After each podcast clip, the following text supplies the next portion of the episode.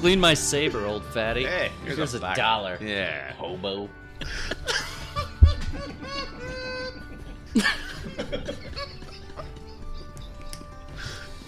You got me. Hey, welcome to the Presequential Podcast, where we go from 1 to 45 in under 90 and discuss the life, legacy, and little known facts about every American president. We're so glad that you are joining us. I'm your host, Ryan Allwart, joined by Blaine Zimmerman. and our producer and vice presidential expert. Russ Slivka. Gentlemen, we are talking about president number 12 today, Zachary Taylor. Blaine, besides choosing the books that we read for the podcast, you also name the episodes. I'm excited. You didn't share this before we started recording. What are we calling episode 12 tonight? No one asked. Um, it's called The Ruffian. The Ruffians. It's a little play on his nickname, Old Rough and Ready. Yeah, the Ruffian. And he was definitely a ruffian, as we will see. I like that. Yeah. I I was not expecting that at all. I like that you didn't know. Like, maybe that's the thing moving forward. I think you keep it a surprise for me moving forward, please.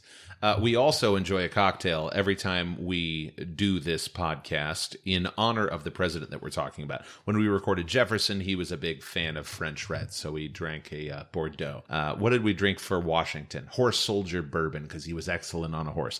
Tonight, what are we drinking here, guys? It is Backbone Bourbon. Hmm. It is an Indiana bourbon, actually. It is. I was trying to figure out what made the most sense and was looking at all the whiskeys in this like cellar, tried to find something that like was from Virginia or had the word rough in it. Yeah. And couldn't find anything. So I was like, backbone, that works. Like, that's, Yeah. and ha- tasting it, like, it's very strong. Phew. Uh, it is old, rough, and ready. Yeah, that'll put some hair on your chest. It's 104 proof. Backbone Bourbon Prime Blended Bourbon Whiskey from right here in Indiana. Actually, no, Bardstown, Lawrence- Kentucky. Well, it's bottled there. Yeah, oh. It's okay. made in Lawrenceburg, Indiana, one of the Lawrences. we are Southern all Indiana. Hoosiers. So if you're a Hoosier too or from the Midwest, wherever you're listening, welcome. Glad you're joining us. And I will say, Zach Taylor was a big fan of whiskey. When it was brought up that maybe he should run for president, he was like, "Don't be ridiculous. Go have a glass of whiskey."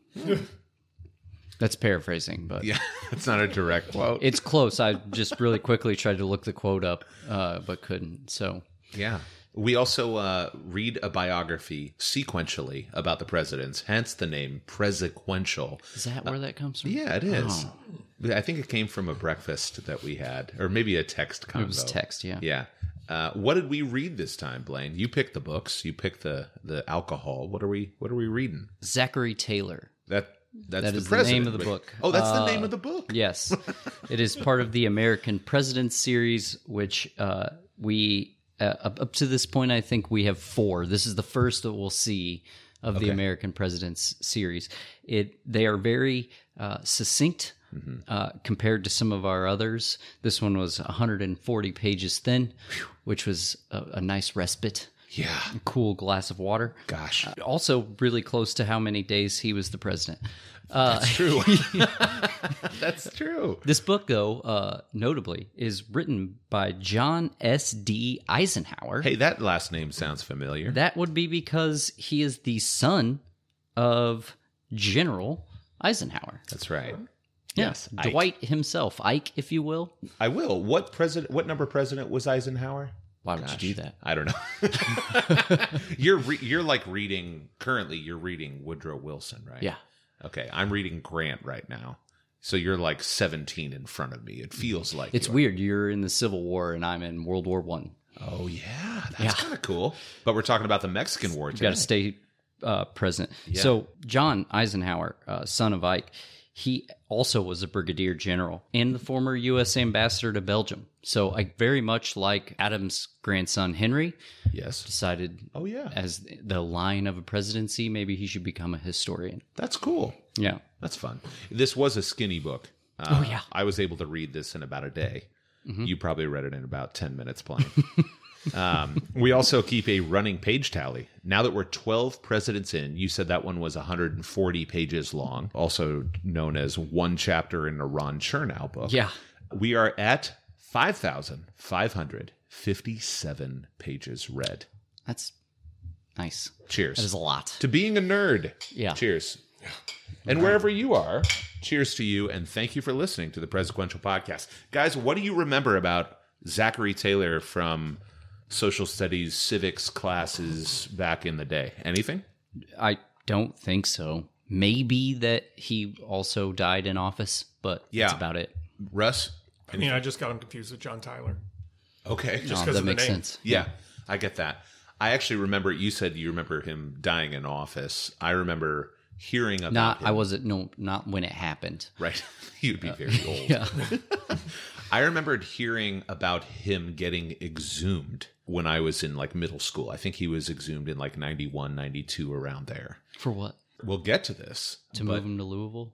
What? To move him to Louisville? Or move No, him it from was- Louisville? There were conspiracy theories around the, I think, the early 80s uh, that there was a theory that he might have been poisoned.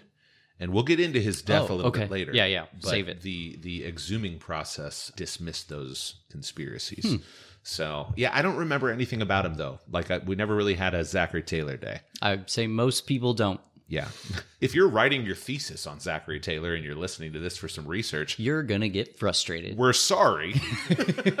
but if you just have a general interest about history, about American history, about the presidents, we're so grateful for you listening. Let's dive in to Zach Taylor's early life and his education. Zachary Taylor was born on November 24th, 1784, on a plantation in Orange County, Virginia, one of many American presidents to be born in Virginia.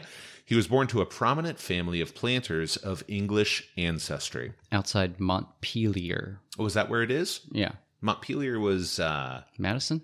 Madison, yeah. Uh, what was Jefferson? Uh, Monticello. Mm-hmm.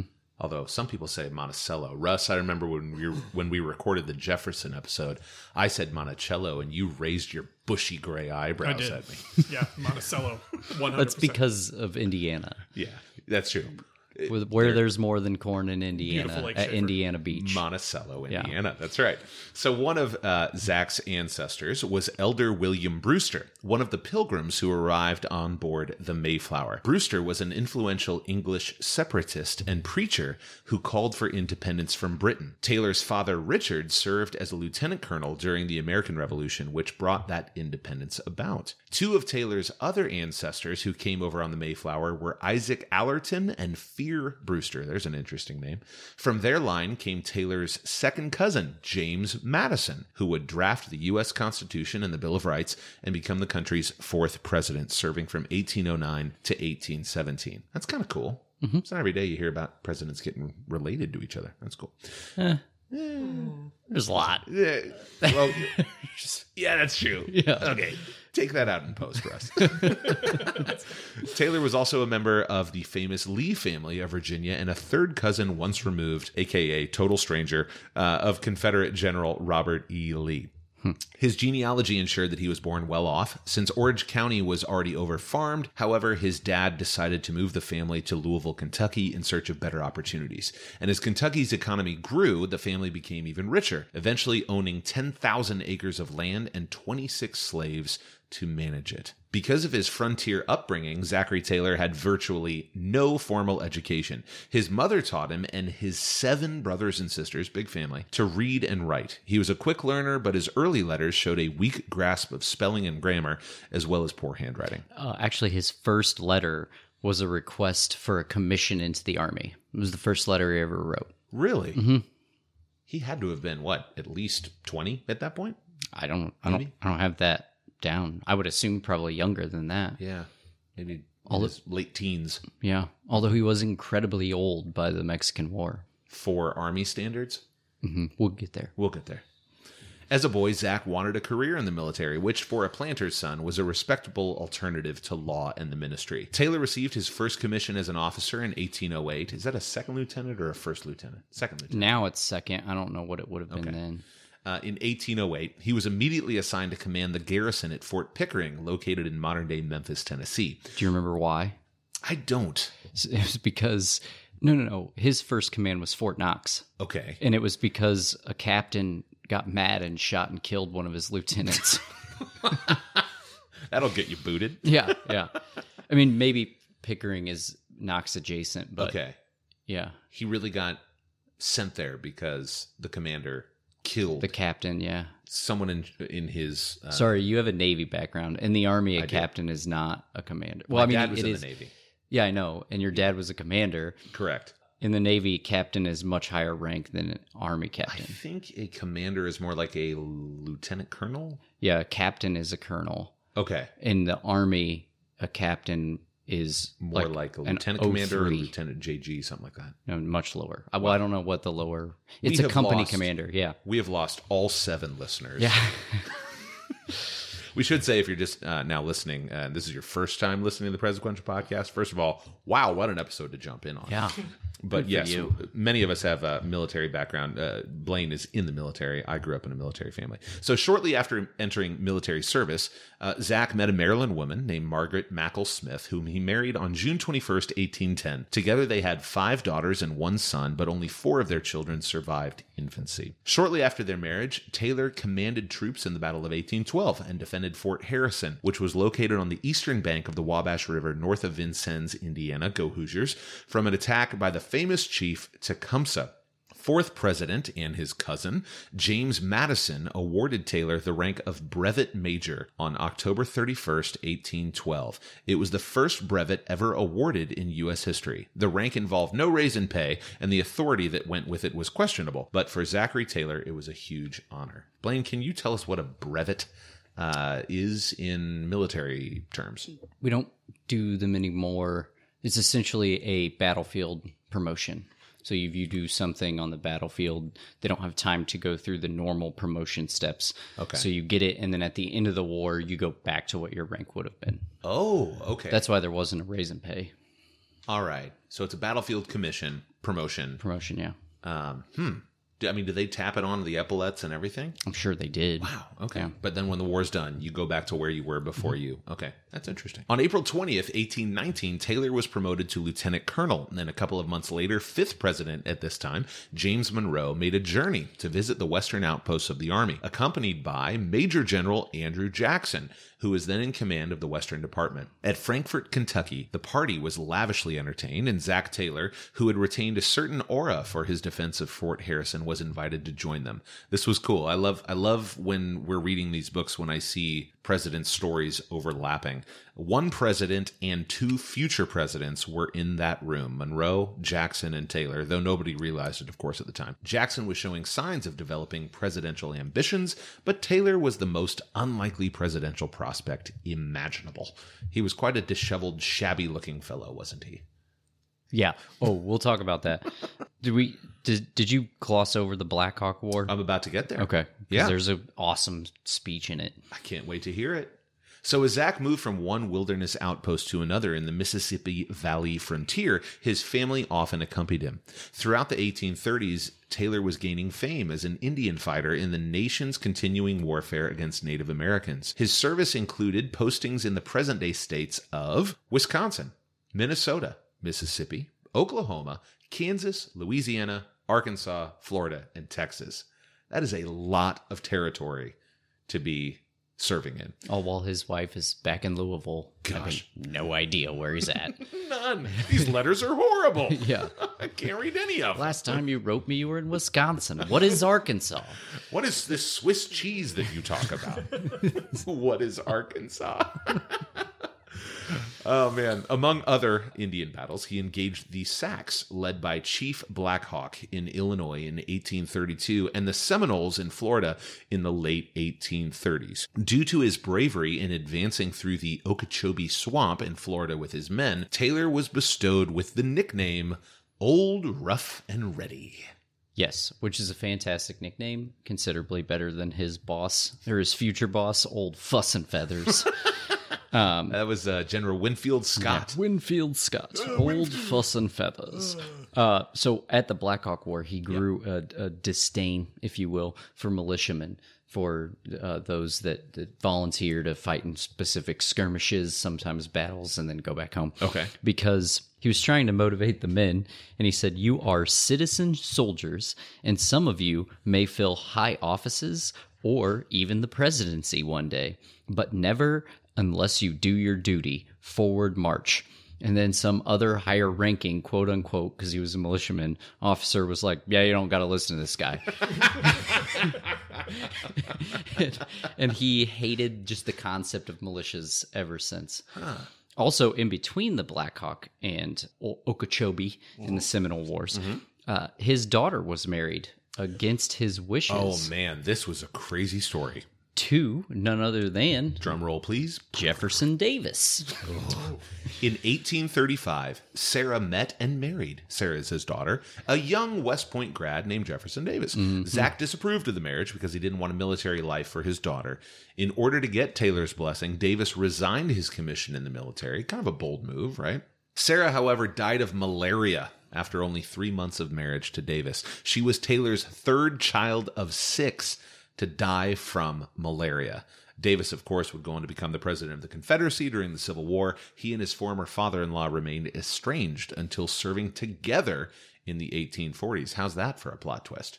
yeah, that's I was s- relatively surprised by that. Yeah. In 1840, Mrs. Taylor finally settled down in Louisiana when Zachary assumed command of the fort at Baton Rouge, Louisiana. Although a poorly paid career officer, Taylor had parlayed the 300 acres of land given to him by his father into holdings in Kentucky, Louisiana, and Mississippi. This is a guy who is, I mean, if you if you That was his wedding gift. Was 324 acres of land. what did you get for your wedding? I don't remember. I think I got some like towels, got a blender. Yeah. I got an oh, I got an Smoking hot wife. Ice. Yeah. Wait a second. That's what I got. Oh, okay. All right. I thought you were saying I thought you were saying that about Lauren. I mean, I get it. I mean, Taylor was a nationalist. I mean, he he's serving all over this young-ish country. He's got land holdings in Kentucky, Louisiana, and Mississippi. I mean, this guy is already being primed for higher things, though he's kind of an uncouth individual.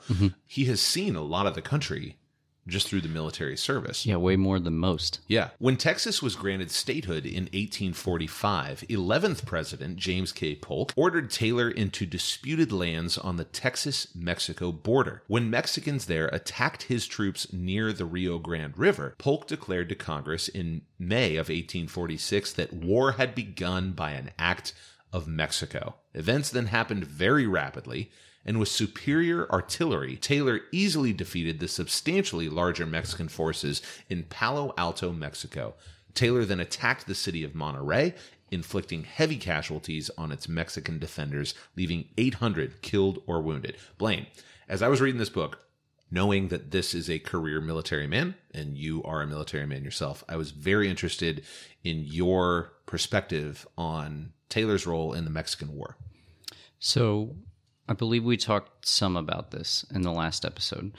Taylor, so we talked about the artillery, right? In the last episode, where ours exploded and theirs did not, which is a relatively large advantage. And what I mean by that is Mexico was shooting lead Yeah. that thudded, and our lead exploded. Were they traveling at the same rate? Ours just blew up. It was just a different type of munition. Okay. he chose to sleep with his men in the field s- meaning he didn't stay in like officers quarters in the tents he slept on the ground with his men he was 60 Hmm. Wow. during the mexican american war That's old. hmm like 100% led by example led from the front slept in Yeah. the field with his men after battles And in the 1840s, like 60 is like 75. yeah I mean, yeah. if you survive through your 30s or 40s, you're you're lucky. he uh, he actually was recommended by Andrew Jackson to lead the army of Texas. So that's how because Andrew Jackson was kind of pu- pulling a lot of strings at the time. He identified first as a Whig when he was there. He wrote William Henry Harrison a letter uh, that he never received because he died before the letter got there Oh gosh. he, he essentially was like, "Hey," uh, he, he was actually complaining about Jackson, who who recommended him for this post, and, and no one ever saw the letter because Mm. Harrison died. Yikes. and probably no one could read it either. So, fun story. Uh, he did not like to wear his official uniform. He just kind of wore whatever. So it was hard to identify him Mm-hmm. because he was also, as you said, unkempt, uncouth, whatever you said. He was slovenly. yeah. Good synonym. So he, wow. Are he you a I've thesaurus? been reading a lot recently. Yeah, good for Um, he there was a soldier that was looking for him. I love this story. Is it- Found him Yes. cleaning a saber, but he literally thought it was like a hobo. Yeah. cleaning a saber, so he offered him a dollar to clean his too. yeah. and called him old fatty. He was like, "Hey, old fatty, clean this saber. I'll give you a buck." Comes back to get his saber, realizes it's General Taylor, Whoopsies. and his only Taylor's response was, "I'll take that dollar now." like wasn't you know like put off Gosh, that's or funny. you know pulled rank Yeah. or anything like that. There's another story uh, later where he he meets Commodore Connor, and Connor knew of his reputation. This was like the head of the Navy at the time. yeah, Commodore sounds very naval. Yeah. Yeah. Uh, or it might have been a bird. I'm not sure. Connor knew of Taylor's background, so he purposely wore his civilians. Taylor had respect for Commodore Connor and his position, Yeah. so he put on his dress uniform. And then they met each other, and they were like, "Ah, this is awkward." Ah, this guy. Look at you. You're um, trying to be me. I'm trying to be you. Well, he was also very understated. So when the Mexican American War started, uh, his correspondence to Washington was the fighting has commenced, I believe. Yeah, it was a very succinct message. Yeah, it was like the fighting has commenced. Hostilities have started. Something yes, like that. hostilities Yeah, have have commenced. That's commenced. what it Yeah, is. yeah, yeah. And then when um, uh, he ended the war, his message was just "Our victory has been complete." Wow. So, book ended it with relative brevity. yeah. It's kind of robotic in that way. There were a couple of interesting things I found from the Mexican American War. Okay. One of them was the Mexicans convinced a lot of Irish soldiers to desert the United States military, basically because they would go out and meet the Mexicans, and the Mexicans treated them really well and convinced them that Catholics shouldn't fight other Catholics. Interesting. And Okay. the Irish were like, yeah, that's a good point. We'll just, we'll go home. Wow. Movements that were made by the army Yes. were incredible. Like, we'll see this again in the Civil War, but like they were walking 30 miles in one day in Gosh. 24 hour periods and then fighting a battle. My goodness. Like, it was incredible. Like, reading about it, I was like, what? That's, Yeah. That sounds awful. it sounds horrible. Yeah. In 'Cause- Mexico, nonetheless. in with probably terrible equipment and you're also like you're bringing the horses you've got carts you've got all of your equipment you're not just like jumping in a lmtv and rolling on down Jumping into what? a truck Oh, okay. Thank you. Thank you for dumbing that down to civilian for me. there were there were some political happenings that happened with polk removing winfield scott Yeah. because he realized if Scott were on the battlefield and did heroic things, it would increase his chances to become president later. That's correct. So Polk didn't want him in the field. He put him in Washington, and then Scott like basically screwed his own chances because he was talking smack about Taylor. Yeah. And those letters in which he talked smack ended up getting published. So let's unpack this. Okay. General Winfield Scott, commander of all U.S. troops in the in the Mexican War, also known as Old Fuss and Feathers. I think that was more behind his back. I would have said it to his face. Not old fatty. Clean my saber, old fatty. Hey, here's, here's a, dollar. yeah. Hobo. Don't spend it all in one place, old fatty. Well, back then, Uh, that's a Dollar. lot. That was a Went a lot lot of money further. back Yeah. in that day. Anyway, General Winfield Scott ordered half of Taylor's army to join his troops for an assault on the city of Veracruz. Mexican General Santa Anna, intercepting a letter from Scott to Taylor, known then as Old Zack, would be left with just 6,000 men, most of whom were non regulars. In February 1847, Santa Anna threw his nearly 20,000 soldiers into the Battle of Buena Vista, determined to annihilate Taylor. The two armies clashed, and when the smoke cleared, 1,800 Mexican soldiers lay dead or wounded. Taylor lost only 672. Thoroughly defeated, the Mexican Napoleon, as Santa Anna called himself, left the field, and General Zachary Taylor became an American hero and was compared to the likes of George Washington and Andrew Jackson. called himself. Yeah. No one else called him the Mexican Napoleon. No one. he was mostly awful. Mm. Like he just sucked at being a general, and he was even worse at being uh, president. Was he an egomaniacal guy? I think that he did have some issues uh, later in life where he like lost his mind. Really? Hmm. when he was president, and because of that, we really relatively easily could have gone all the way through Mexico City. Gosh. It would have vastly changed our geographical footprint. Texas would have been massive. Yeah, Yeah. Oh, yeah, because it's not now. Right. Have you ever driven through Texas? Yeah, I used to live there. Oh, you did? Yeah. When did, when did you live in Texas? 2008 to 2010, we lived in El Paso. Oh, gosh. Yeah. Right there on the border. Yeah. Yeah. Yeah, I drove to Austin once and I was like, we're halfway. Just drove nine hours. Good night. Yeah. That's crazy. Yeah. Texas, California, and Florida are both, they're all long drives. I spent uh, my bachelor party in Austin.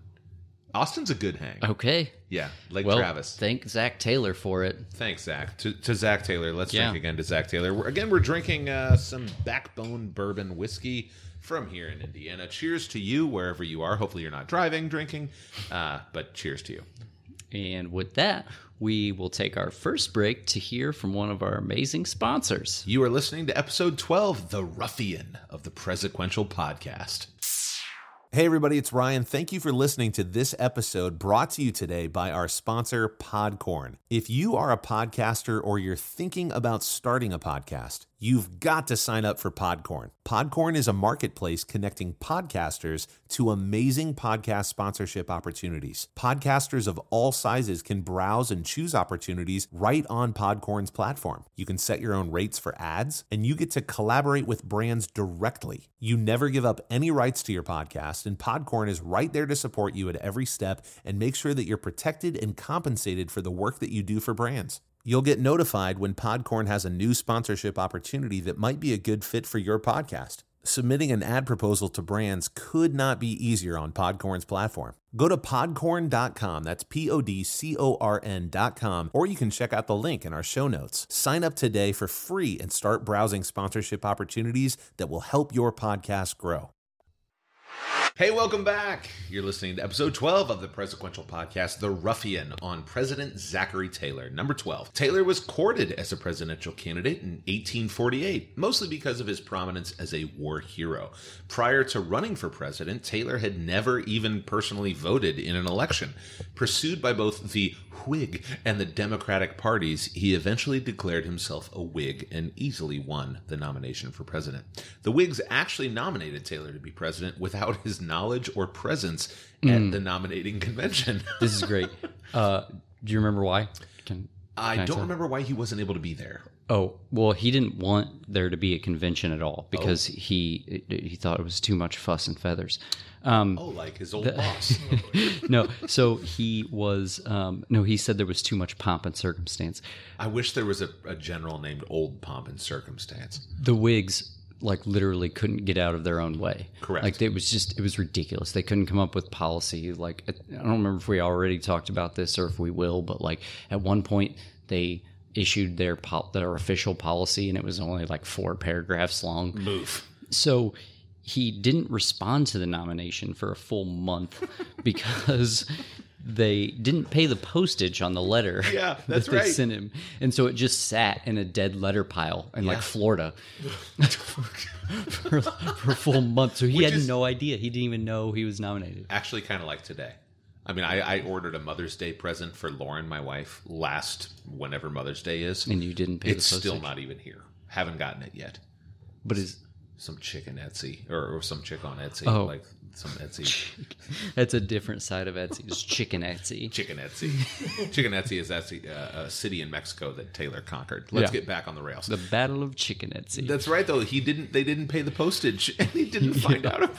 He's like, oh, I guess I'm uh, being nominated for president. Here. So he originally, uh, before being nominated, decided he was going to support Henry Clay, who was running again. And I have a note. a Kentucky Whig, right, or a Kentucky Democrat? I don't. He. This is the fourth time he was running. Um, Night. he was always the bridesmaid, never the bride. I, one of the notes in my Taylor section just says Henry Clay decided to try for a fourth time. LOL. That's what you wrote in your notes. LOL. This is I never remember what I write down and I read them like right before we start and sometimes I'm like, "Man, what was I thinking?" I love the way that we prep individually for this. Mm-hmm. You you write them in field notes, the the tiny notebooks. Yeah. And you've got you've got tiny handwriting. You have to. I'm an Evernote man. I I, I, I dog ear the books as I read it, and then I jot the notes down in here Oh, on your on my Computer. Mm-hmm. fancy laptop. Yeah, yeah, Yeah, I'm on my 5th field notes book right now. that's pretty awesome. Shout out to Of Field just- Notes. Yes, yeah. I thought that it was just a like a uh, Aaron Draplin. who's Aaron. He's the designer. Oh, cool. Mm-hmm. Let me see your Field Notes here, may I? Yeah. Oh, that's cool. It's very Great simple, radio. Mm-hmm. minimalist, black and gray, That one Uh, is. dotted pages. as That's opposed what I to lined prefer. Pages. I like your handwriting. Blake. Thank you. I could psychoanalyze it, uh, but I'm probably could. I'm not a handwriting psychoanalyst, so it'd be horrible. Yeah. So Zach Taylor. Yeah. So back to Zach. Back to Zach. the main political issue during the 1848 election uh, was whether the new territories gained in the Mexican War would be free or enslaved. Now, gold had been discovered in California in 1848, kicking off the famous gold rush, and there was tremendous pressure to resolve the issue of the territory's statehood as its population ballooned. Though a slaveholder himself, Zachary Taylor was primarily driven by a strong nationalism born of years in the army serving practically everywhere, and by 1848 had come to oppose the creation of new slave states. To end the dispute over slavery in the new territories, Taylor wanted settlers in both California and New Mexico to draft constitutions and be admitted immediately into the Union, skipping over the phase of being a territory. Now, Taylor garnered the pro enslavement vote, while the anti enslavement vote was divided between candidates for the Free Soil Party, which nominated former 8th President Martin Van Buren, and the Democratic Party, which nominated Senator Lewis Cass of Michigan. Taylor managed to win the election despite only garnering 47% of the popular vote. Lewis Cass, who is uh, memorialized here in Indiana by having a high school named after him. I did not know that. Where is that? It is in Cass County, actually. Well, there you go. Uh, it's north of Kokomo. It's in it's in the no man's land between Kokomo and South Bend. Okay. Mm-hmm. Yeah. I wonder why, as a Michigander, why he would Michiganonian, Michiganite. What do you call it? Anyway, Jerk. Doesn't matter. See, it's it's a mitten. We're up here. We don't really go to the UP. The mitten. Uh, why would a Michigan guy be memorialized in Indiana? He was probably in the War of 1812, would Yeah. be my guess, That makes sense. because that's in that same general vicinity of where like some of the battlefields were. Michiana. Yeah, it's right by uh, Mechanicaw, which is like the Miami Indians used to live up there. Yeah. So it probably was some sort of like white guys came in and t- killed the Indians, and he was probably the, Yeah. the main white guy. We're gonna name a high school after you. Anna. What's a high school? They're the Cass Kings. a Cass Kings. Yeah. They should be the Cascades.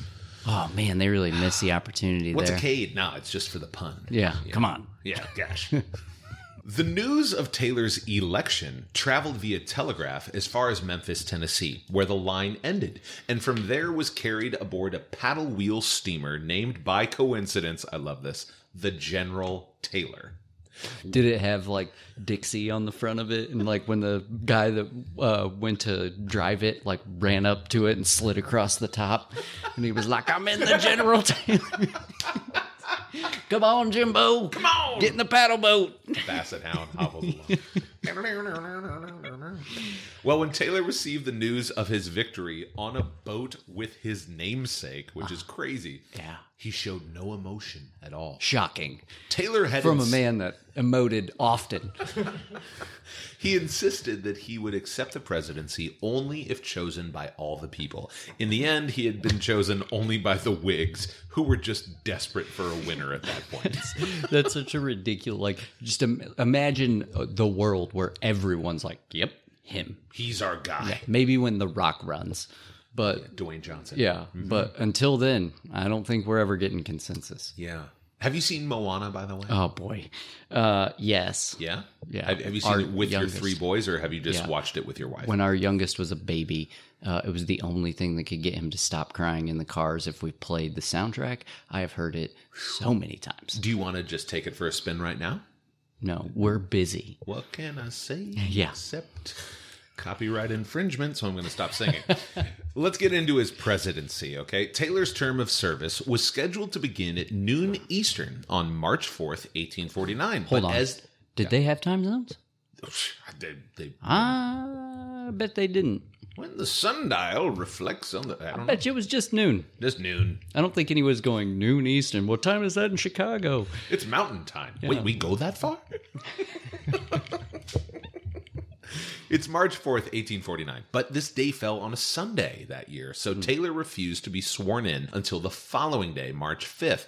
Vice President Millard Fillmore was also not sworn in on that day. Now, most scholars believe that according to the Constitution, Taylor's term began on March 4th, regardless of whether he had taken the oath. Folklore holds that David Rice Atchison, Mm-hmm. as president pro tem of the Senate at the time, unknowingly succeeded to the presidency for this one day, but no major sources accept this view. Well, and it also doesn't make sense because his term ended as president pro term of the Senate on uh, like the day before. He would have been out of a job Correct. as well. yeah, So yeah. their theory is c- incorrect. Yeah.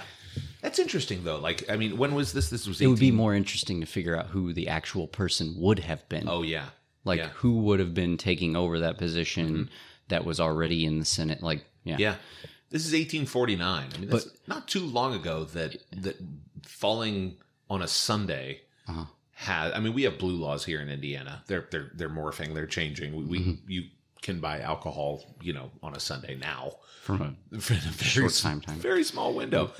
But you know, 1849, thinking that like I'm gonna wait a day because it's the Sabbath. That's interesting. from somebody that wasn't overtly religious Mm-hmm. as Yeah. well. Yeah, not the real Sabbath, Russ.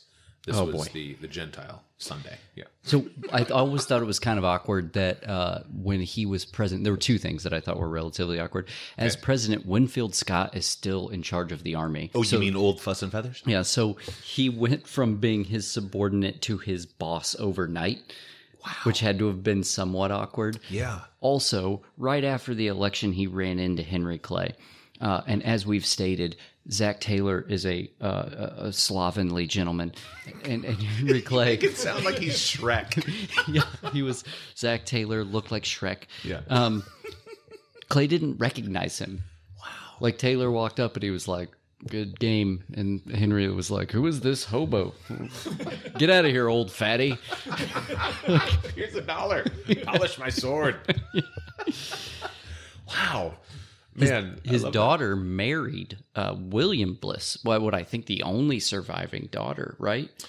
Yeah, he had, let's see, he had s- five or six six kids. Uh, I think he had, Lost like three to malaria. yeah, and he lost two within like four months of each other. Like real this was quick, typical yeah. on there the were frontier. there were those two, and then there was the one that Yeah. married Jefferson Davis, and he didn't want her to, so he bam malaria. Not married to him anymore. The uh, Where can I get some mosquitoes? his his surviving daughter married William Bliss, which is the namesake of Fort Bliss in El Paso, Texas. I did not know that. Yeah. Wow, it's all full circle. Yeah. Being That's uh, cool. selfish, anytime something is adjacent to my life, I make sure I take a note about it. Good for you. I'm proud of you.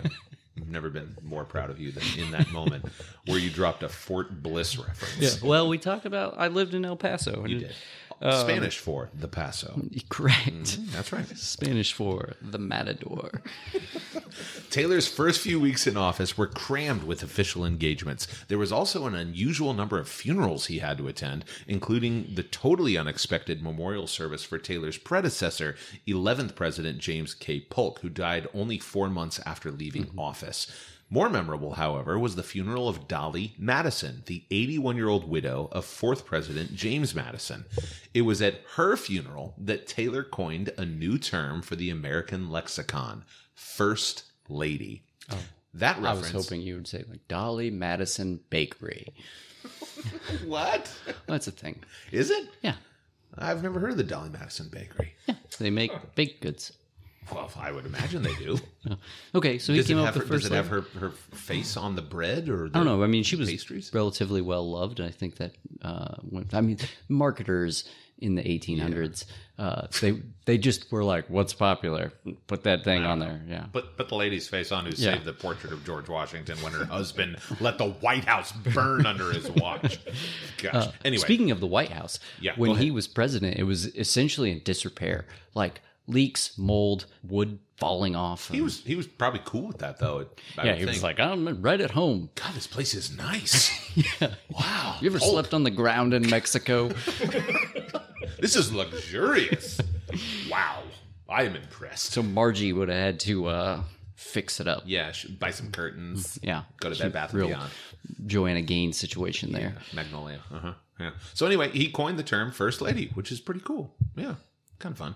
Anyway, the issue of slavery at that point, and specifically the question of whether slavery should be allowed to expand into new Western territories won in the Mexican War, dominated most of Taylor's time in office. Though he was a slaveholder himself, he supported the so called Wilmot Proviso, which would have effectively outlawed slavery in new Western territories. Now, Southern states threatened to secede over this issue in February of 1850, and Taylor, a nationalist to the core, promised to lead the armies himself if necessary to preserve the Union. Texas was one of the first states to threaten secession, which Which is just funny. hilarious because they were like the newest and they're still doing it. Yeah, right, right, right. We're kind of our own thing. Yeah. You're welcome for the roadhouses in our namesake where you can throw the peanuts on the floor. But uh, country music, we did that. The Cowboys. Yeah. Uh, the the at the, around that same time was when th- there was a Mormon faction in Utah that Sounds about right. applied, Yeah, yeah. Uh, the Jazz is what they called themselves. Um, it's the Yaz They and their- applied to to create their own state called Deseret. Uh, and Congress denied it because they said that basically, if they were approving it, they would be approving legalized bigamy. Okay, because at that point, who was the the, the Mormon leader? Um, Joseph Brigham Smith? Young. Joseph, Or Brigham well, Young, yeah, yeah. Uh-huh. Joseph Smith and Brigham Young and his cronies wanted they wanted bigamy on a on a religious ground, correct? Correct? Yeah. Okay, and so they're they're going out west saying, if you just leave us alone, let us have our own thing. Yeah. we're still Americans, but just let let us have our own space. It's interesting. th- The argument comes and goes as we read some of the presidents. It kind of pops up here and there because there were there was like we, we talked a couple episodes ago about the first um, uh, army unit that was based on a religion or that had a rig- religious affiliation because they told all this Mormon group like, hey, if you join, uh, we'll give you some land. Yeah. and so they fought. It was the Mexican American War, which is probably the last episode. Yeah. Um, it comes up later when when this same issue comes up again in the late 1800s, and effectively there were people in Congress that were like, "Look, that's such a small section of the Mormons. Like, do we really need to say it's illegal? Because there's not that many people that are actually doing it. I don't know that we need to dip our hands into it." And then the slippery slope folks jumped in, and they were like, "No, because if they do, yeah, Then you've got Warren Jeffs, modern day. Yeah, so be careful. what?" Warren Jeffs, fundamentalist LDS, dressed up as a woman to evade the feds. You, you don't know this story? Is that the guy that jumped out of the hijacked airplane with all the money? No, that was James Bond. Is that not him? You know who I'm talking about, Russ. In Oregon, they never found him. what? Yeah. Yeah. Oh, I I am just completely clueless. Not that about guy. this. Uh, so he he didn't really have a plan as a president. He didn't really. Yeah. Because I mean, he, I, I don't think he wanted to be the president, he. Yeah. nor was I, he may have not known he was the president. I mean, they were like, "Here, this is your house now," and he's like, "The one falling apart." I love it. Yeah. I'll take it. Looked it up on Zillow. I mean, we don't have a ton to talk about uh, with him as president. I know he, he did know that there was a canal in Central America that would be important, and the Congress at that time that made the decision it was going to be in Nicaragua. I didn't know this. So let's put a pin in that Okay. uh, because that's going to come up later. Okay. Yeah. Oh, the Amana Plana Canal, Panama, which is. But Oh, you, spoilers, palindrome. spoilers. I'm You're sorry. just telling everybody it doesn't end up in Nicaragua. All I'm saying is that the Panama Canal is a palindrome when you say a man, a plan, a Yeah. canal, Panama. Got it. Blaine, can I get back to my notes? Sorry. Gosh, taking us with Covering- Mormons, with canals. Good grief. It's all the stuff. Listen, Taylor's brief time in the White House was also marred by a financial scandal involving several members of his administration, including Secretary of War George Crawford. But overall, he was a popular president at the time, though history now has viewed him more harshly for his passivity in the face of growing sectional tensions. with his vice president and future president Millard Fillmore's support. What did I say? What? What? Just a lot of sectional tension in the White House.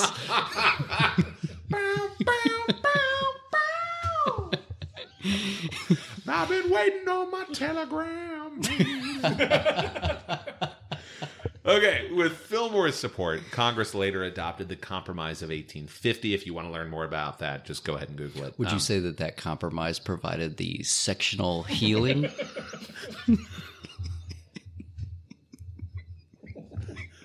I am so proud of you. the Compromise of 1850 had inconsistencies that paved the way for future discord in Kansas and ultimately for the outbreak of the Civil War in 1861. Oh my goodness. Okay, he also uh, was increasingly unwilling to appease Southern slave owners, though he was a slaveholder himself, and he opposed a compromise bill proposed by epic loser Henry Clay that would combine California's admission to the Union with the abolition of the slave trade in Washington, D.C., which was supported by abolitionists, and a strong fugitive slave law supported by Southerners, while allowing New Mexico and Utah to be established as territories. you got to kind of hand it to Henry Clay for his stick to itiveness. gosh, someone had to get in his ear though and be like, "Hey, man, I don't know if you, I mean you might be good at this, but I don't know about president. Do you, Maybe you does- just want to." do, do you think does Kentucky celebrate Henry Clay? Like, is there a Henry Clay High School? Oh, there's gotta be. Come on, there has to be. I'm sure if you're if you live in Kentucky and you know about Henry Clay High School, please tell us what the mascot is. Because boy, uh, I've got some ideas. yeah, yeah. What would that be? I mean, there has to be a Henry Clay High School. Blank or The Russ, Henry could you- Clay, Henry Clay bridesmaids. never the bride though. Yeah. What else? What's another histor? What's an animal that like doesn't win? Ah, gosh, that's a good question. Uh, oh, they're, the blue devils. Hmm. They're the Blue Devils. Oh gosh, That's Uh, no. clearly a lot of creativity. I think they should just be the epic losers. How many times have they gotten second at the state championship? or just like third or fourth. Good grief. oh my gosh. Well, listen, we're gonna refresh our. Um, Wait, no. Oh, we're before not. we do that. Oh, okay. Uh, because we don't have a lot of time Oh, that's right. to talk about Taylor, I would like to learn about his vice president. You know, here's the thing, Blaine.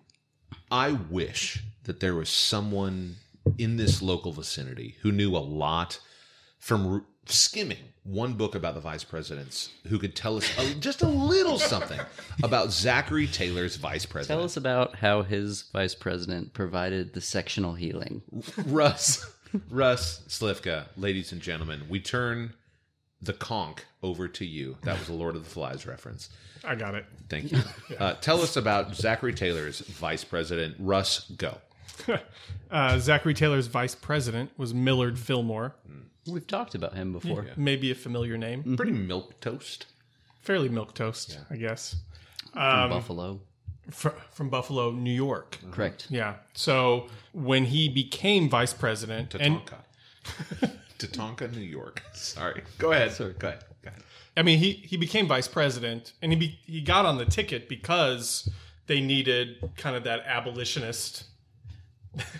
they needed that abolitionist bend to Taylor, who was you know um, the the South slavery. The South was very rah rah pro slavery, so they thought that Millard Fillmore would be the abolitionist side to that. Okay. When he was elected, Zachary Taylor was pretty excited about it because Taylor did not have the political background that Fillmore did. Fillmore was very That was all he did Yeah. in Yeah. life. yeah yeah yeah. I mean, he was he was Policy was his passion. Yes, and he was very entrenched in the Whig Party. Policy was his passion. He was very much a, a consummate uh, politician. And Taylor was pretty excited, and he even told him, Listen, you're going to have a lot of influence in my administration. That is when Taylor thought that the vice president was part of his cabinet. Oh, he didn't know that it wasn't. He, he was not aware of that. I love that. So, you know, Fillmore was pretty excited because Taylor had said, You're going to have a lot of influence here Yeah. to even help selecting, you know, my cabinet members. He was basically, he's like, I get an assistant? Yeah, yeah. This is that- great. That's really what it was. That's really what he thought. I get to sleep inside. So when um, when Fillmore was, you know, actually took the role as vice president, he had made a, a bargain, a pact with Thurlow Weed and William Seward. So Thurlow Seward. Seward. Yeah. Thurlow Weed was kind of a political boss from New York. Okay. Tammany Hall. Tammany Hall. He had he originally been a newspaperman. What's what's Tammany Hall again? It's like the the hub of New York politics. That's where everything is made, essentially. Thank you. Yeah. I mean, Just overflowing with corruption. Yeah. yeah. I mean, they had eventually called it um, Thurlow Weed's kind of. Um, they called it the weed machine. Okay, hold on. I need a moment to just take that. In. Yeah. Yeah. Okay. The So- weed machine. The weed machine. Yeah. So, and the We're weed like machine. Thurlow weed. All right. All right. all right, all right, all right. Just any room he walks into, just smoke follows. him. Snoop Dogg's on in the background. What is this rap music? Baking things with Martha Stewart. So, part of the weed machine Oh, was Every time you say it, I love it. It was a real grinder. Oh gosh, William, Mm. William Seward. Seward? Seward. Seward. Seward. Oh, Seward. Yeah, yeah. Yeah. Who was originally Weed's pick for the vice president over Fillmore. Okay. Um, but Fillmore took it. So uh, S- Seward eventually be- just became the senator, just became the senator from New York. Okay. So they had all made a pact that they would all have kind of equal influence in how Taylor was going to elect his cabinet as well as fill other federal uh, offices. That's cool. Yeah, that was that was pretty cool. Yeah. Until Oh. they went behind Fillmore's back. Mm. So when Seward got to Washington D.C., he made a lot of friends with those that were in the cabinet of Taylor, and basically got Fillmore behind his back out of the out of the Inner mix circle. altogether. Yeah, out of the inner circle altogether. So when He was no longer in the wolf pack. he was no longer in the wolf pack. Yeah. So when he had given his who he thought should be in Taylor's cabinet to Zachary Taylor, it didn't happen because it had already gotten those choices from Weed and Seward. The weed machine. The Weed machine was in Seward full the effect. Same guy who bought. is Seward the same guy who bought Alaska? Is that the same Seward that we're talking about? Mm, I don't think so. I think that's William Seward, isn't it? Who? Who's This was William Seward. this- uh, it might have been the same. Oh. I think. Then maybe. Yeah, he, he- I think he bought Alaska for like two million bucks. bought Alaska. Yeah, just on his own dime, which had Franklin Roosevelt on it at the time, which was amazing. No, that's a lie. All of that's amazing. Okay, so this is the same Seward. Yeah. So they had gone behind his back. William Seward, yeah. Yeah. Secretary Same- of State. same yeah. Seward, yeah. 1867. so Seward's we're getting a father. little ahead of ourselves. I was going to say, I think we're pre Alaska at this point. There is a Seward, Alaska, which I've been to on a cruise ship. It's a garbage town. Oh, Literally, there's, there's a careful. fish cannery in. It's like half our listeners. No, I'm saying they PA, paid pre Alaska. We will, by the way, really dive into Tammany Hall politics. with Fillmore coming up. No, well, it, it kind of, I mean, this is kind of the tip of the iceberg. We're going to really dive into it, and it gets somewhat heavy uh, through the Civil War leading into the Cleveland Arthur TR time frame. McKinley, like that whole time frame, like there was a lot of stuff happening in New York with Tammany Hall Yeah. and corruption, and because of how corrupt they were, a lot of federal legislation had to happen to stem that tide. Yeah. Yeah. So we'll we'll get heavy into that It's an stuff. interesting season in this American president, uh, the the timeline, kind of where we are now. W- There's there's a lot of sleepers, but then as it gets to McKinley, Teddy Roosevelt, there's a lot of uh, movement right up towards World War One and all I that. have a favorite Tammany Hall character that will come in and out of our stories. He was never a president. He was never really a politician Okay. per se. And maybe we'll do an extra episode about him. General Daniel Sickles. That maybe we'll do a separate adjacent episode about him. Daniel Sickles. Sorry. Yeah. Russ, thank you as always for skimming that one book on vice presidents. I read every single word of that chapter. God bless you. Today. Thank you for enlightening us on Zach Taylor's VP Millard Fillmore. Hey, on that note, we're going to refresh our backbone bourbon and let you hear from another of our fantastic sponsors before we dive into Taylor's legacy and little known facts about him. You're listening to episode 12, The Ruffian of the Presequential Podcast. Hey everyone, this is Blaine. Veteran suicide is a huge issue within the veteran community. Through different experiences, too many of our brothers and sisters have gone down this road, and the team at Vets Lives Matter is working to combat this issue. Vets Lives Matter is a cohort of veteran and civilians working on a mission to enhance veterans' lives by teaming up with local veteran nonprofits across the country through a combination of physical challenges and fundraising efforts, we will end veteran suicide. Be sure to follow on all social media platforms at Vets Lives Matter to learn how to donate and participate in challenges in your community. Together, we will beat this. Hey, welcome back. Thanks for listening to the Presidential Podcast. We are on episode 12, The Ruffian of President number 12, Zachary Taylor. Thanks to all of our fantastic sponsors for all their support of the podcast, and thank you to you for listening. Blaine, what else do you have about Zachary Taylor's presidency? So uh, I covered most of it because there's not a lot. Uh, got you off track a couple of times. Oh man, that was fun. so he decides he wants to take like a tour uh, of the Northeast, which was he was told not to do it because there was an outbreak of cholera happening at the time. This is a man who has lived from Wisconsin to Arkansas to the uh, dirt fields of Mexico, and he was not phased by cholera. Yeah. uh, didn't take a mask, and he That got Russ. let alone a double mask. And he contracted cholera, uh, probably.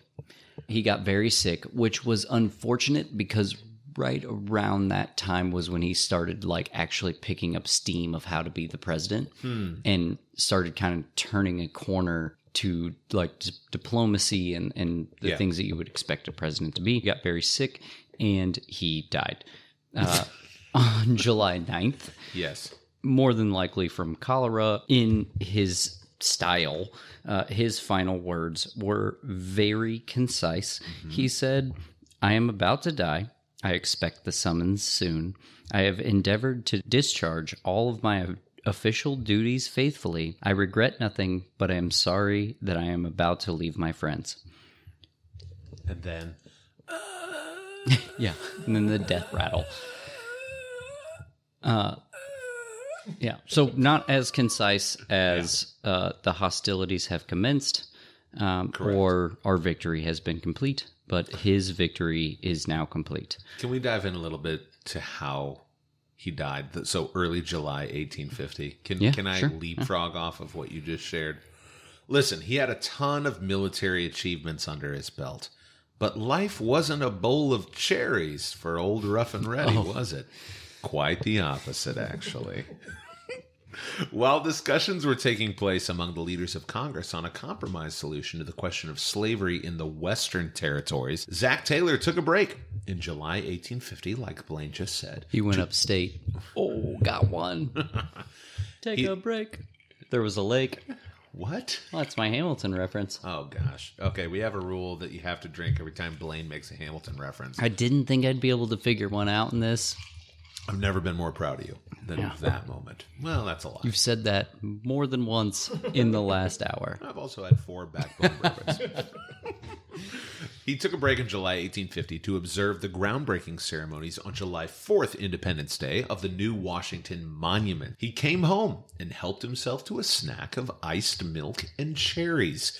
He fell ill with stomach cramps almost immediately and died, like you said, just five days later on July 9th, 1850, at the age of 65, only 16 months into his presidency. He became the second president in less than a decade to die in office from illness, preceded nine years earlier by another war hero turned ninth president. William Henry Harrison. Many speculated that his system was shocked when he drank such cold milk on such a hot day, while others believed he had been poisoned because of his stance against the spread of slavery.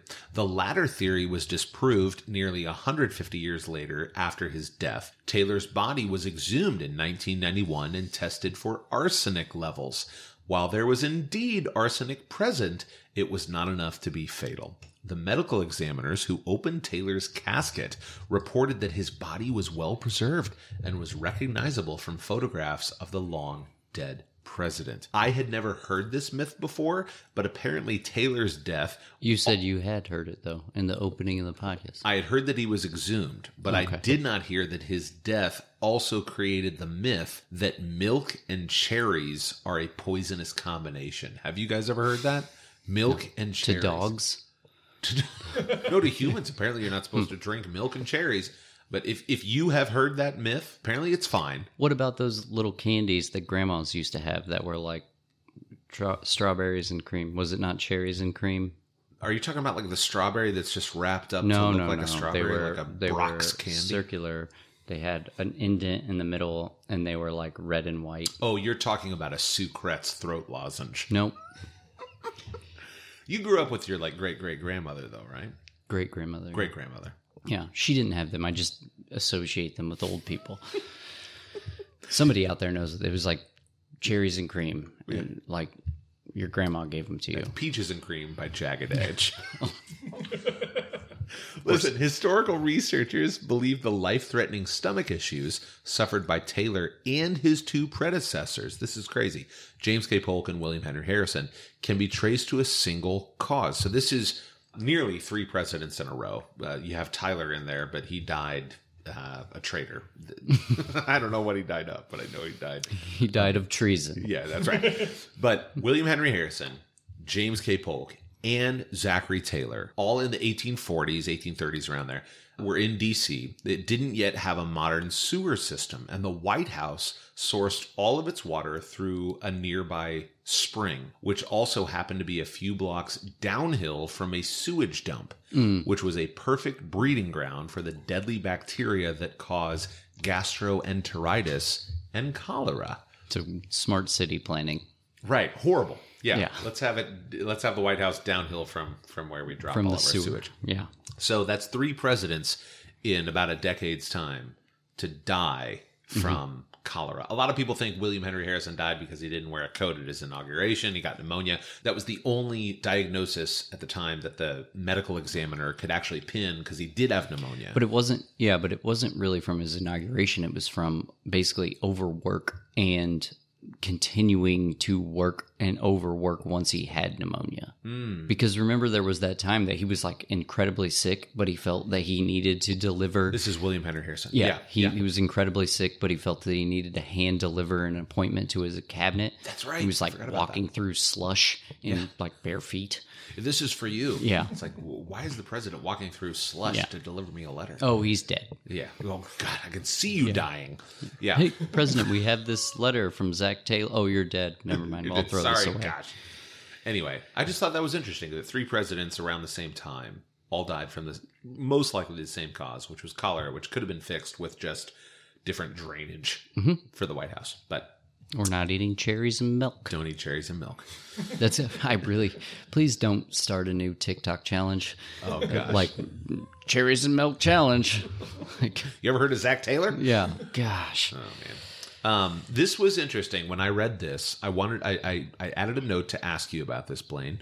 Taylor's horse, Old Whitey. First of all, did every nickname back in the day have old in front of it? Yeah, we had the quiz last episode. Old Fuss and Feathers. That was Winfield Scott. Old Rough, and, Rough and Ready, Ready. That's Zach Taylor. And Old Hickory. That's Andrew Jackson. Old, old Boolean, Bullion. Who was Old Bullion? Thomas Hart Benton. Oh, from You uh, also didn't get that two Senator weeks ago. from Missouri. Well, you got me again, Blaine. well, Taylor had a horse called Old Whitey, was led riderless with boots backward in the stirrups, as was and is the Army custom. So I had a question for you. Are you familiar with this? You're, you're in the Army, you've been in the Army for years. What's the deal with boots being backwards in the stirrups on the horse? Do you know anything about this? Nope, never heard of that. They do that for Grant. Uh, I don't know. I would He imagine had that they would have. One of the biggest like pomp and circumstance memorial service. old pomp and circumstance. Oh. Yeah. Hmm. I don't. Yeah. No, I don't. You haven't heard that? Mm-mm. Okay. When I was reading, I was like, I circled that and I said, Because the "Ask- modern day one is the boots with the rifle going up with the helmet on the rifle and the dog tags. Okay. That's like the modern memorial. Okay. But yeah, I don't. I mean, I'm, I don't doubt that that was. This is a bit of a tangent. Are horses still used in the modern U.S. Army, Blaine? Yeah. They are? Okay. Uh, like the cavalry. well, no. Well, I'm sure some the majority of them are i- in Maryland and in D.C. with the Honor Guard. Okay. okay. Yeah.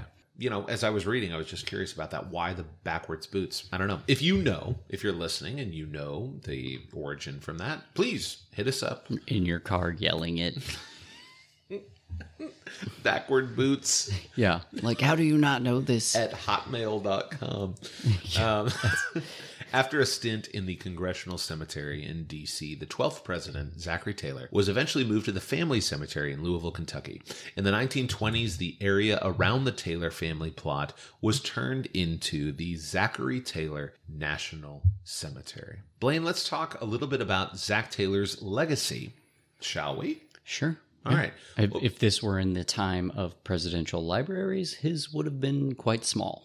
Yes, because he was only, what, 16 months in office, I think? Well, not only that, but he was very uneducated, probably the most uneducated of all the presidents. Hmm, I mean, he didn't write a letter until he was trying to get into the army. That's a good point. yeah. Yeah. I was Wasn't a lawyer. Maybe Andrew Jackson was also uneducated, growing up in the Wax Hills out in uh, Mm. Yeah. Carolinas. Washington wasn't very educated. Well, Yeah. like formally, but Right.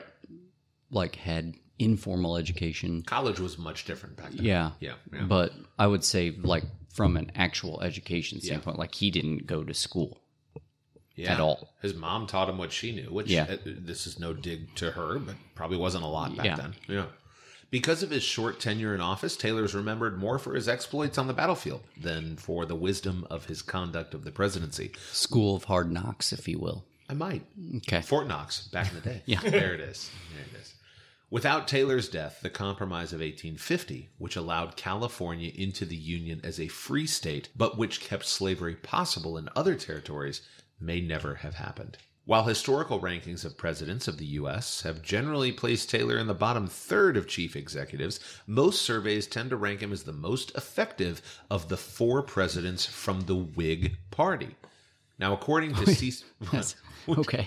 which is like it's like the most successful wig is like Yeah. okay what else you got buddy Yeah. That's congratulations. You- Right. according to c-span's presidential historian survey zach taylor currently sits in the number 31 position just below indiana's own benjamin, harrison. and right above do you have a guess Right. So th- who's 32? he uh yeah so Uh, Taft. Oh, uh close rutherford b hayes No. kind of close Mm. Eh, ish around Same era, I guess. I had a question for you, and this this is a this is a hard question. Finish this sentence. Maybe we should do this for episodes future as well. Zachary Taylor is the reason the United States of America dot dot dot. Zachary Taylor is the reason the United States of America got rid of old nicknames. Has a first lady, oh, maybe. I don't know. What else though? uh, I, I don't know. I have no idea. Yeah. That, Like th- why the reason America changed the sewage plant Yeah. in Washington D.C. He's he's a tough one to try to pin down as far as like what is his Oh, overall. you don't have an answer for that No, question. I don't have it. Oh, jeez. No, I'm not Okay. asking you for that. I thought right that was answer. a trivia question. no, no, no. I'm just saying. What do you think? Uh, I'm, I've, I don't know. Yeah. Yeah, it's that's a tough one. That's his from a legacy standpoint. Yeah. Yeah, I don't know that there's a lot that changed because of him as president. Yeah. I, I mean, there's a chance we don't win certain battles in the Mexican American War because of him. Hmm, okay. But even then, like he didn't, he wasn't the one that made the artillery that really Yeah. like swung the the pendulum. Had he lived, and this is sort of a theoretical Mm-hmm. question, kind of similar. I think we asked this a little bit with William Henry Harrison.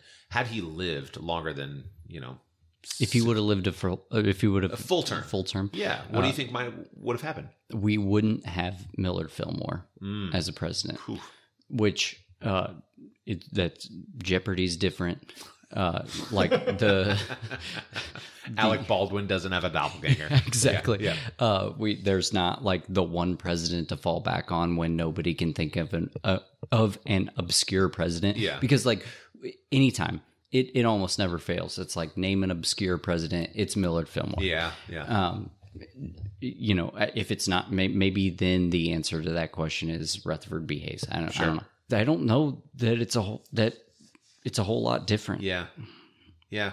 He's sort of in that series of presidents from like Jackson to Lincoln, right? That we're kind yeah of it's a yeah it's a weird i mean there's obviously like like fillmore like i said he fills that obscure blank there's buchanan and pierce being kind of the instigators of how the civil war starts Yeah. The- there, there's some interesting things in there Yeah. but outside of fillmore obviously pierce and buchanan th- there is a huge difference if they're not president sure. granted the result may have been the same but because of their actions the civil war happened Yeah. specifically because of their actions so they do have a, a long reaching effects from their presidency I like this question because this is kind of the purpose of the whole podcast, right? Of like, this is one of the more tough ones to answer yeah, yeah. uh, One, he didn't live long, but two, when he was in office, he didn't really do much. There also wasn't going on a ton nationally around him that really was like a big event, Mhm. you know, that that made his Yeah. presidency really memorable. compromise of 1850 Ah, yes, you've heard of that, that. on everybody a- knows about Yeah, yeah, on a Tuesday in social studies for three minutes. What's funny is I, I think the book presupposed that he would. What a great what this- usage of presupposed. Everyone knows that General Custer died at the Battle of Little Bighorn, but what this book presupposes is maybe he didn't. Um, Wait, what? that's Russ got it. what is that from? I missed that reference. One of my favorite parts is when I make a movie reference that you don't get. that Russ gets. Uh, that's from the Royal Tenenbaums. oh, okay. I Um, think I saw that once. I was sober. he he the the book pretty much lays out that the compromise of 1850 he probably would have vetoed yeah, because he wasn't really a big proponent of the fugitive slave law, right? Mm-hmm. That was going down in it. it may have not passed and it was really probably the crowning achievement of his presidency Gosh, and if that's the crowning achievement of your presidency, Yeah. yikes. i Well, let's mean the dive in. crowning of achievement of his presidency was mixing those cherries and milk you never should have done. Don't you dare, if you're listening to this, drink milk and eat cherries or have a cherry milkshake. Let's dive into some little known facts. This is one of my favorite segments of the podcast. We do this every, every episode. Little known facts about Zachary Taylor. You guys ready? Let's do this. Taylor was one of nine U.S. presidents who never attended college. Can you name the other eight? Russ and Blaine. Name the other eight U.S. presidents okay we'll do Never- it back and forth never attended college. Go. okay george washington There's one. Jimmy Carter. Uh, nope. Sorry. Blaine, maybe you should just take this solo. Washington. that is not easy uh I we both named going- this other guy. do what We we both named this other guy this episode. I think When? twenty dollar bill. oh andrew jackson There he is. okay yeah that was a dead giveaway Yeah. um okay so All these are dead. Okay, well that helps. Um, Yeah, there you go. So Uh, it's clearly not Jimmy Carter. Nope. Mr. Peanut himself. Um, give me some more clues. Uh, Dutch. Ugh. Van Buren, There he is. Okay. Number eight. another Uh, Super Milk Toast. We've said him about seventeen times in this episode. Fillmore. there he He is. didn't go to college, No, didn't go to college. huh? Let's go to Indiana, our home state. Oh, Benjamin Harrison. No, no, no, no, no. Oh, William Henry Harrison. No, no, no, no, no. The other one spent a lot of his boyhood years here. Oh, Lincoln. There he is. Oh, that's gosh, Okay, uh, super racist. After Lincoln, that doesn't narrow it down at all. uh, a Tennessee man. Number 17. Oh, Tyler. No. No. Impeached. Oh, Andrew Johnson. There he is. Twice. Uh, there he is. Uh, married a woman who was like 30 years his junior. Cleveland. Yep. and dropped the atomic bomb. Uh, FDR. Nope. No. No. Wait, Dr- His middle initial was S. Truman. There it is. Why did I say FDR? I don't know. Oh. Truman didn't go to college. He didn't? Huh. There is Washington- a Truman College. There's Buffalo College in Buffalo for Fillmore, and he didn't go to college. Hmm. Well, it's I guess without having reread my notes on Fillmore, I, he was so into policy and things like that. Yeah. He just seemed very studious. So Yeah. it, it it Never seemed went to like an college. easy answer when you said it, but I Hey. thought for he for sure went. Hey, it's okay. Yeah, well, It's all right. uh, you'd think that since we've done episodes on Yeah. the majority of Right. them, I would have gotten some. Taylor is the only president in U.S. history who never held either public office nor the top post in the U.S. military. The highest he got was Major General, which essentially made him a battlefield general. He was the most non political man who ever got elected to the White House. Hmm. Yeah. Even okay, Even who? even more than uh, Wilson, because he was the president of Princeton in 1910, and then was president of the United States in 1912. I guess he could have held something in between there. Yeah, it's not a public office, though. It's a private office. That's what I'm saying. He didn't hold, Oh, I see what you're saying. Yeah. Yeah. Well, tomato. but I'm yeah, I, Tomato, I'm tomato. only 75 pages into that book. Taylor is the only true independent president we've ever had since the formation of the two party system in 1820. He was not a member of any political party during his life and never held public office prior to becoming president. That can't be true.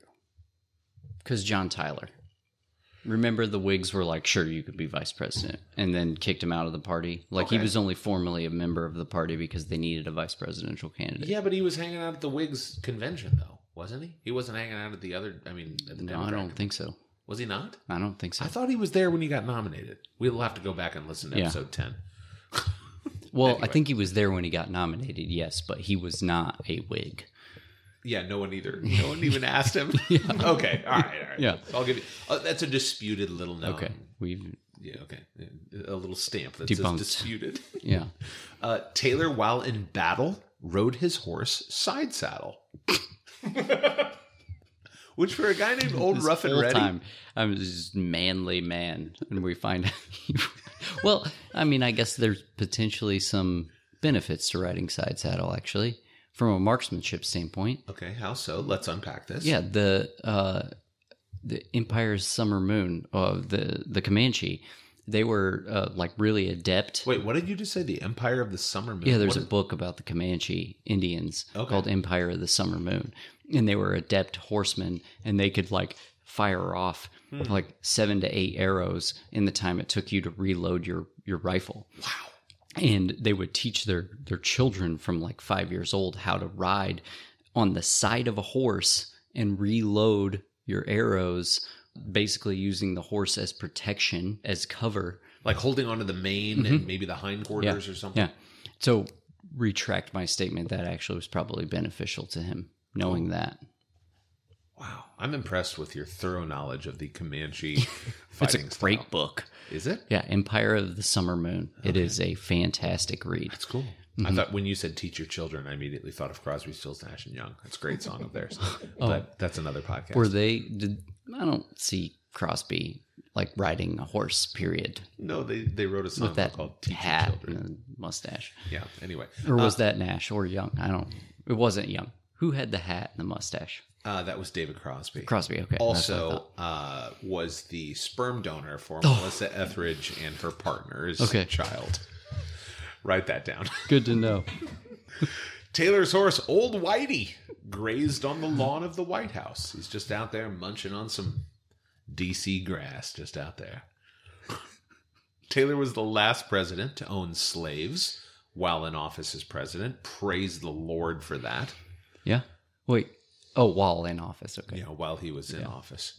Of all the reputed skills a president should desire, consistent accuracy when firing a chunk of chewing tobacco at a spittoon probably isn't high on the list, but Zachary Taylor took pride in his renown as a terrific shot, spitting chaw into a spittoon. Really, really good, very accurate. Probably came from all of his years uh, being raised by the Comanche. I, that's not what I said. I- I do have a question. That was one of the things that comes up in the White House is how often like people are just spitting their tobacco juice everywhere. Yeah. Yeah. Like from him, I think the next like two or three presidents it becomes a, an issue because it's like on their shirts. Gosh. And yeah. in the carpet. Ugh. Mm-hmm. Yeah. Gross. Yeah. Um, is it true that Army helicopters are named after Native American tribes? A lot of them are, yes. Okay. Yeah, but that's not. When you said Comanche, On I was like, topic at I- all. I feel like there's a Comanche helicopter. I know, I know, it's not on topic, but we're just we're in the latter, the latter portion of episode twelve on Zachary Taylor. I figure we could talk about it. We're on day 161 of his presidency. Um, yes, the, most of the Army helicopters are named after Name, name tribes. some others that are that, there's Kiowa. Kiowa. Okay, I think it's Kiowa, but it's okay. Not in the Army, it's not. Well, my in-laws have a Apache, vacation home Black in Kiowa Hawk. Island, South Carolina. So Apache Blackhawk. Black Hawk, yeah, okay. Yeah. All right. There's, I mean, those those are the, the fun ones. The other ones we can't talk about. well, no, I mean, I'm just saying. it's okay. Yeah. Did we talk about how his daughter served as first lady while he was president? I don't know if we talked about that. No. So one of Taylor's daughters, Elizabeth, fulfilled the duties of first lady. Another, again, a, a term that he coined. That's pretty cool. Uh, while he was president, Taylor's wife Margaret had made an earlier bargain with God, promising to forego public appearances if her husband returned safely from the war in Mexico, and she resided quietly upstairs in the White House as a virtual recluse. So his daughter Elizabeth essentially served as public hostess, first lady, um, the the public female face. Yeah, which is the, the main role of the First Lady at the time. Yeah. Yes. Taylor's only son, Richard, would later become a general in the Confederate Army, and his mansion would be burned by Union soldiers during the Civil War. And that is the reason why historians and we do not have Zachary Taylor's personal papers in posterity Was it in Georgia? it was in Baton Rouge. Hmm. So Zach Taylor basically says to his son Richard, "Hey, take my personal papers." Mm-hmm. Richard does is a Confederate general, and his mansion, where his dad, the twelfth president's papers are, is burned by Union forces. Fun fact about Baton Rouge uh, LSU, which is in Baton Rouge, Tigers. was originally designed to be a military academy, and its first president was William Sherman. I did not know that. Mm-hmm. He actually got called to the Civil War from LSU. Wow, that's cool. Because I'm, Well, at at the time it had a different name, but yeah. currently I'm reading right now Grant, Mm-hmm. uh, his biography, and there's a lot of Sherman in that. That's cool. There sure is. Yeah, there's a lot. Yeah. Did yeah. someone say Georgia's a battleground state? Wow, let's burn that it to the was ground. my favorite election meme. William Tecumseh Sherman. Yeah. Somebody put the the famous painting of him, but put a giant smile on it. and it said, "Did someone say Georgia is a battleground Oh. state?" From a man who famously never smiled. No, but famously burned Atlanta. to the Sure ground. did. Yeah. All of Georgia, All of Georgia, basically. save Augusta. Uh, Baton Rouge means red stick because they would mark the boundary lines back in the day. Uh, this is a French territory at the time. They Mm-hmm. would mark the territory with a red stick that you could see from far away. Mm-hmm. Baton, Baton Rouge. That's how they used to say it. Now, Mike the Tiger roams free. G E A U X. Go Tigers. Mm-hmm. Yucks. Tigers. Upon his death in 1850, Taylor's estate was valued at around $120,000, equivalent to 6 million bucks today. Wow. So he was he was kind of balling to say the least. Well, when Dad gives you 320 acres as a wedding Thanks, present, Dad. Oh man. Oh, and there's then and humans then to you boot? leave for years. Yeah, just see ya. Yeah. I'm gonna go kill some people. Oh man. After Washington, Jefferson, Jackson, and Lincoln. So one, three, seven, and sixteen. Zachary Taylor, number twelve, was the fifth American president to appear on a US postage stamp. That's an interesting choice. Yeah, right? So they all of those presidents were on stamps, and then somebody was like, "I've got an idea." And then the Taylor. product manager of the postal service was like, "Got the perfect person." You know what?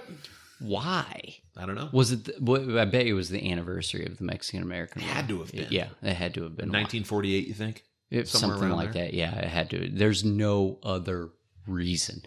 Yeah, unless it was like cholera month. Or they were like, "Hey, this." they were like, this guy lived everywhere and had to write letters home all the time. He's the perfect person for a stamp. Here's this is what's funny. He was in Wisconsin. He was in Arkansas. He was in Oklahoma. He sent he him a was in letter to let him Mexico. know he got president. He never That's opened it. true. Yeah, maybe that was maybe it was an inside joke, like Irony. Andrew Jackson being on the twenty, a man who famously hated paper money. Hated paper money. Yeah, maybe it was that they were like, "Hey, remember how this guy got screwed by the post office?" yeah, yeah. This was fun. This is the, my favorite personal, my favorite little known fact of Zachary Taylor. There's a tiny town of 963 people in California outside of Sacramento named after Zachary Taylor's wartime nickname, Rough and Ready, California. That's cool. Isn't that cool? Yeah, there's a Truth or Consequences New Mexico. Yeah, which is on topic. And or not. Yeah, I feel like the the small town that has more than one word in it Mm-hmm. or more than two words. I feel like if you have a town that more than two words in it, that's that's very distinct. Is kind of like the college mascots that don't end in an S, and an S. Yeah, like the William and Mary. tribe. That's right. We've talked about them a lot. Lots. Last episodes. Gosh, Lots all of these, presidents. Mm-hmm. All these Virginians. Good grief.